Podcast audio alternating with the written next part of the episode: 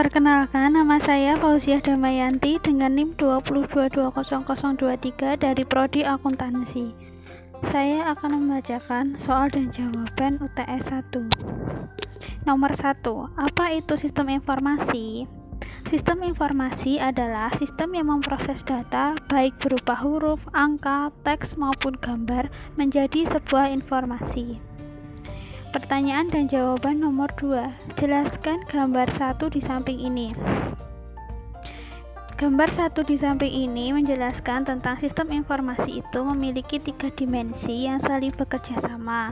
Dimensi pertama yaitu proses. Proses diartikan mengumpulkan proses diartikan sebagai mengumpulkan, memproses, menyimpan, dan menyebarluaskan informasi. Dimensi yang kedua yaitu orang. Orang berperan untuk membantu mendukung pengambilan suatu keputusan, koordinasi, kontrol, analisis, dan visualisasi dalam organisasi. Dimensi yang ketiga yaitu teknologi. Teknologi berupa perangkat keras, perangkat lunak, dan jaringan yang mendukung proses bisnis dan orang-orang. Pertanyaan dan jawaban nomor 3. Uraikan sejarah perkembangan sistem informasi dari era tahun 1950-an hingga sekarang.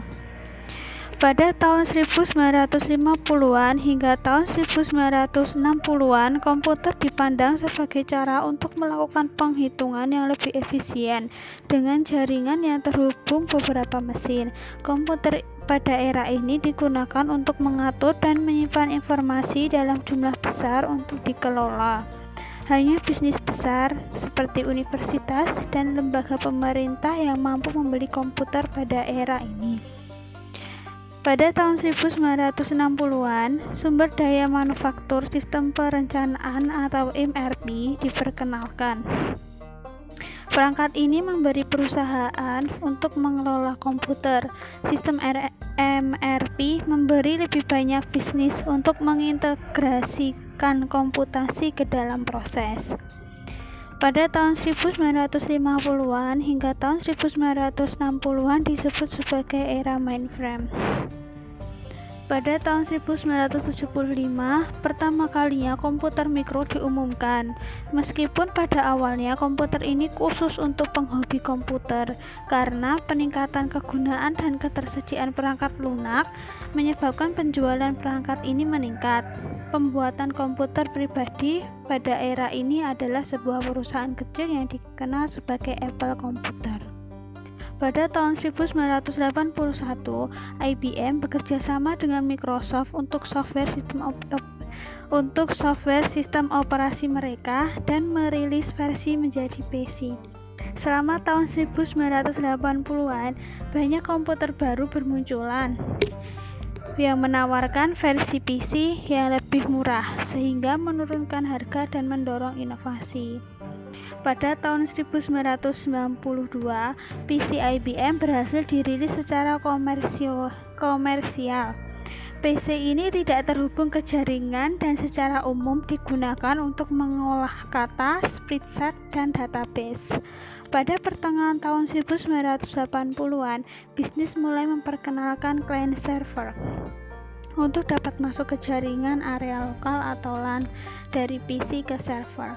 Pada era ini, ERP atau aplikasi dengan database dikembangkan untuk digunakan menjalankan seluruh bisnis perusahaan.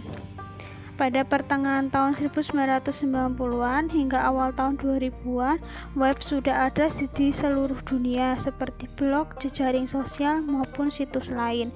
Web menggunakan Web memungkinkan pengguna mendapatkan informasi maupun berita secara online. Pada tahun 2000-an hingga sekarang muncullah komputasi yang lebih kompleks melalui ponsel seluler. Pertanyaan dan jawaban nomor 4. Apa saja komponen sistem informasi? Jelaskan. Sistem informasi terdiri dari lima komponen. Komponen pertama yaitu perangkat keras. Perangkat keras adalah bagian fisik yang berwujud dan dapat disentuh dari suatu sistem informasi. Contohnya seperti komputer, keyboard, mouse, dan lain-lain. Komponen yang kedua yaitu perangkat lunak. Perangkat lunak terdiri dari sekumpulan instruksi yang memberitahu perangkat keras apa yang harus dilakukan. Perangkat lunak tidak berwujud dan tidak dapat disentuh, contohnya seperti Microsoft Windows, Notepad, dan Firefox.